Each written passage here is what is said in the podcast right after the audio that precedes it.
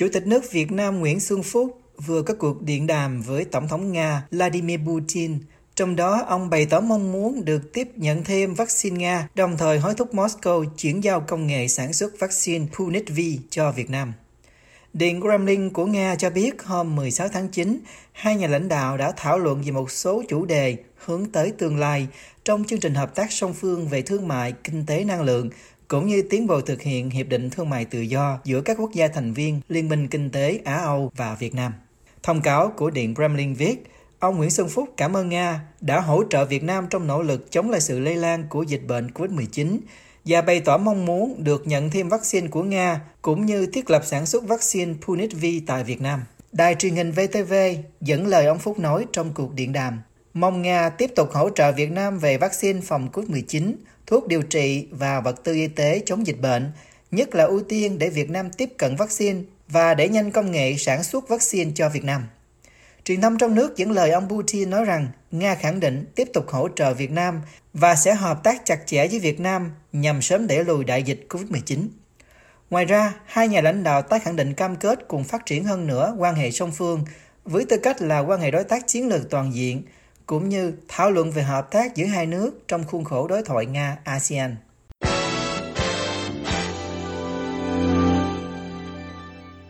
Trung Quốc vừa đình chỉ nhập khẩu thanh long từ Việt Nam và nói rằng họ phát hiện virus SARS-CoV-2, tức virus corona gây ra đại dịch COVID-19, trên bao bì bọc quả thanh long và thùng cắt tông đựng thanh long nhập khẩu từ Việt Nam. Vụ thị trường châu Á châu Phi của Bộ Công Thương Việt Nam cho biết vào ngày 16 tháng 9. Việc tạm dừng thông quan nhập khẩu thanh long sẽ kéo dài trong một tuần, kể từ 15 tháng 9 đến ngày 21 tháng 9, tại khu vực cầu phao tạm Đông Hưng, ở phía Việt Nam là khu vực xuất hàng của tỉnh Quảng Ninh. Tờ Bloomberg dẫn lời ông Đặng Phúc Nguyên, Tổng thư ký Hiệp hội Rau quả Việt Nam nói, đây là một sự cố khá hy hữu. Công nhân tại các nhà máy chế biến trái cây được chính phủ yêu cầu ở lại tại chỗ sản xuất, thường xuyên xét nghiệm COVID-19 và họ đã được tiêm chủng. Trước đó, trong tháng 8, Trung Quốc đã tạm ngừng nhập khẩu thanh long tại các cửa khẩu Hà Khẩu và Thiên Bảo thuộc tỉnh Vân Nam Trung Quốc, khiến cho thanh long của Việt Nam rất giá mạnh và kim ngạch xuất khẩu trái cây từ Việt Nam sang nước này cũng giảm mạnh trong nhiều tháng qua.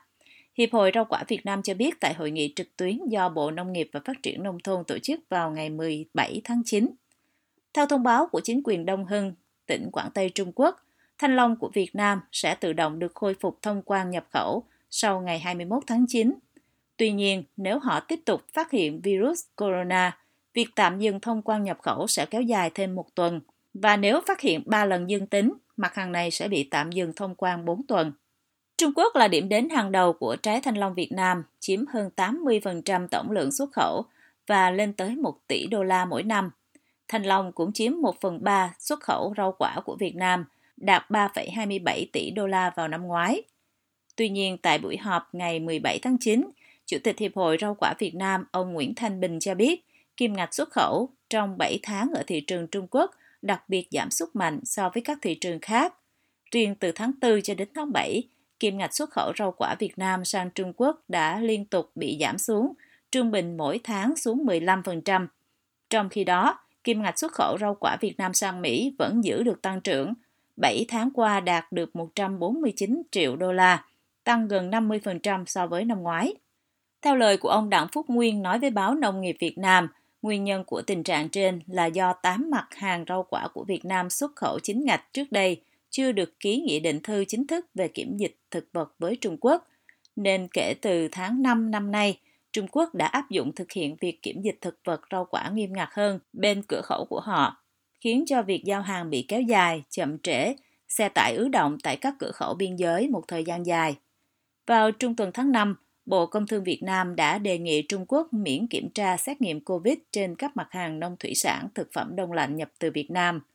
Tuy nhiên, việc tạm dừng thông quan nhập khẩu nông sản từ Việt Nam sang Trung Quốc vẫn liên tục diễn ra cho đến nay, gây tác động nặng nề lên kim ngạch xuất khẩu và lên nền kinh tế của Việt Nam. Cơ quan kiểm kê tù binh và người mất tích thuộc Bộ Quốc phòng Hoa Kỳ DBAA vừa cho biết vẫn còn 1.244 người Mỹ mất tích trong chiến tranh Việt Nam chưa được kiểm kê. Thông tin trên được cơ quan kiểm kê PowerMeer Bộ Quốc phòng Hoa Kỳ đưa ra khi tổ chức các cuộc họp trực tuyến trong hai ngày 15-16 tháng 9 nhằm cung cấp thông tin cập nhật cho các gia đình quân nhân Mỹ mất tích trong chiến tranh Việt Nam. Đây là một sứ mệnh đầy ý nghĩa tại Việt Nam, nơi vẫn còn 1.244 người Mỹ chưa được kiểm kê. Sự phối hợp giữa DPAA và Cơ quan Việt Nam tìm kiếm người mất tích VNOSMP luôn là một trụ cột trong mối quan hệ Hoa Kỳ-Việt Nam. Đại sứ quán Hoa Kỳ tại Việt Nam cho biết hôm 17 tháng 9. Cuộc họp trực tuyến này diễn ra nhân dịp Hoa Kỳ tưởng niệm ngày tù binh và người mất tích vào ngày 17 tháng 9.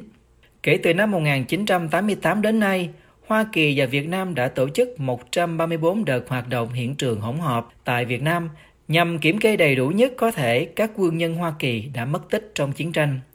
Trung tá Selmer Santos, chỉ huy trưởng phái bộ 2 của DPAA thuộc Đại sứ quán Hoa Kỳ tại Hà Nội, nhấn mạnh trong bài phát biểu của ông về sự cảm thông của các cơ quan chính phủ Hoa Kỳ đối với các gia đình của những người vẫn còn mất tích, đồng thời cam kết tôn vinh sự hy sinh của các tù binh và người mất tích ở các cuộc xung đột trong quá khứ. Tuy nhiên, tình hình dịch bệnh tại Việt Nam cũng đã gây ảnh hưởng đến công tác của phái bộ DBAA khi mà các nhân viên DBAA nhập cảnh vào nước này đều phải tuân thủ quy định cách ly 7 ngày theo quy định của chính phủ Việt Nam, ông Santos cho biết thêm. Trong hơn 30 năm qua, công việc của chúng tôi đã giúp tìm kiếm được và hồi hương 729 người Mỹ trước đây đã mất tích ở Việt Nam, Đại sứ quán Hoa Kỳ cho biết. Các hoạt động này nằm trong nỗ lực giữ vững lời hứa của chính phủ Hoa Kỳ rằng những người mất tích trong chiến tranh sẽ không bị lãng quên.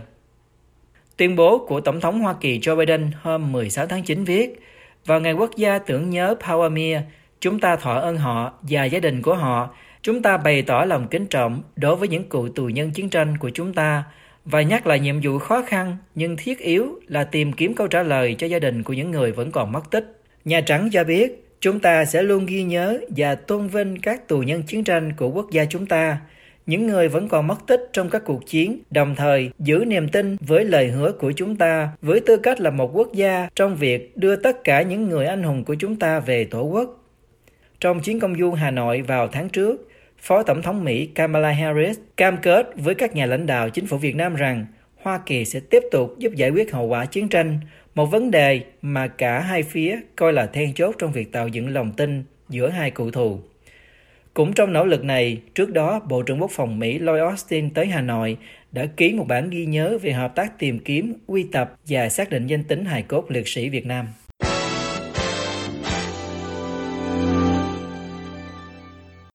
Thứ trưởng Quốc phòng Hàn Quốc hôm 16 tháng 9 đề nghị người đồng cấp Việt Nam hỗ trợ trong việc phi hạt nhân hóa bán đảo Triều Tiên giữa lúc các cuộc đàm phán hạt nhân với Triều Tiên vẫn đang bị đình trệ. Truyền thông Hàn Quốc và quốc tế dẫn thông cáo của Bộ Quốc phòng nước này cho biết Tờ Odupon dẫn thông cáo của Bộ Quốc phòng Hàn Quốc nói, Thứ trưởng Park ye min đã giải thích về tình hình an ninh trên bán đảo Triều Tiên và đề nghị Việt Nam hỗ trợ và tích cực hợp tác trong nỗ lực hoàn thành phi hạt nhân hóa và mang lại hòa bình lâu dài cho bán đảo Triều Tiên. Đề nghị của Hàn Quốc được đưa ra trong phiên đối thoại chính sách quốc phòng Việt Nam Hàn Quốc lần thứ 9 tại trụ sở Bộ Quốc phòng Việt Nam ở Hà Nội dưới sự chủ trì của Thứ trưởng Quốc phòng Việt Nam Hoàng Xuân Chiến và Thứ trưởng Quốc phòng Hàn Quốc Park ye min Bộ Quốc phòng Hàn Quốc cho biết hai bên đã nhất trí thúc đẩy hợp tác về an ninh hàng hải, chế tạo vũ khí và đào tạo. Bắt đầu từ năm 2012, đối thoại quốc phòng song phương giữa Việt Nam và Hàn Quốc đã được tổ chức thường niên để thảo luận về các vấn đề quốc phòng đang chờ xử lý mà hai bên cùng quan tâm và các cách thức để làm sâu sắc hơn mối quan hệ hai nước. Căng thẳng giữa hai miền Triều Tiên bùng lên trong tuần này khi cả hai nước tiến hành các vụ thử tên lửa cách nhau chỉ vài giờ – Triều Tiên đã bắn hai tên lửa đạn đạo ra biển hôm thứ Tư. Đây là lần thử nghiệm đầu tiên sau 6 tháng. Sau đó vài giờ, miền Nam cũng thử nghiệm một tên lửa đạn đạo phóng từ tàu ngầm. Trong nỗ lực đàm phán trước đây giữa chính quyền của cựu Tổng thống Mỹ Donald Trump với Bình Nhưỡng, Việt Nam cũng đã được chọn làm địa điểm tổ chức cho cuộc gặp cuối cùng của ông Trump với nhà lãnh đạo Triều Tiên Kim Jong-un. Tuy nhiên, cuộc họp đã không mang lại kết quả khi Triều Tiên không đồng ý với yêu cầu của Mỹ đòi phải từ bỏ các chương trình hạt nhân và tên lửa để đổi lấy việc được dỡ bỏ biện pháp trừng phạt. Trong khi đó, những nỗ lực đàm phán với Triều Tiên gần đây không có dấu hiệu tiến triển khi Bình Nhưỡng không trả lời yêu cầu đàm phán đã được phía Hoa Kỳ đưa ra nhiều lần trong thời gian qua. Triều Tiên nói họ không thấy có dấu hiệu thay đổi chính sách từ phía Hoa Kỳ viện dẫn các vấn đề như lệnh trừng phạt cũng như các cuộc tập trận chung giữa Hoa Kỳ và Hàn Quốc mà Triều Tiên nói là chuẩn bị cho cuộc chiến chống lại họ.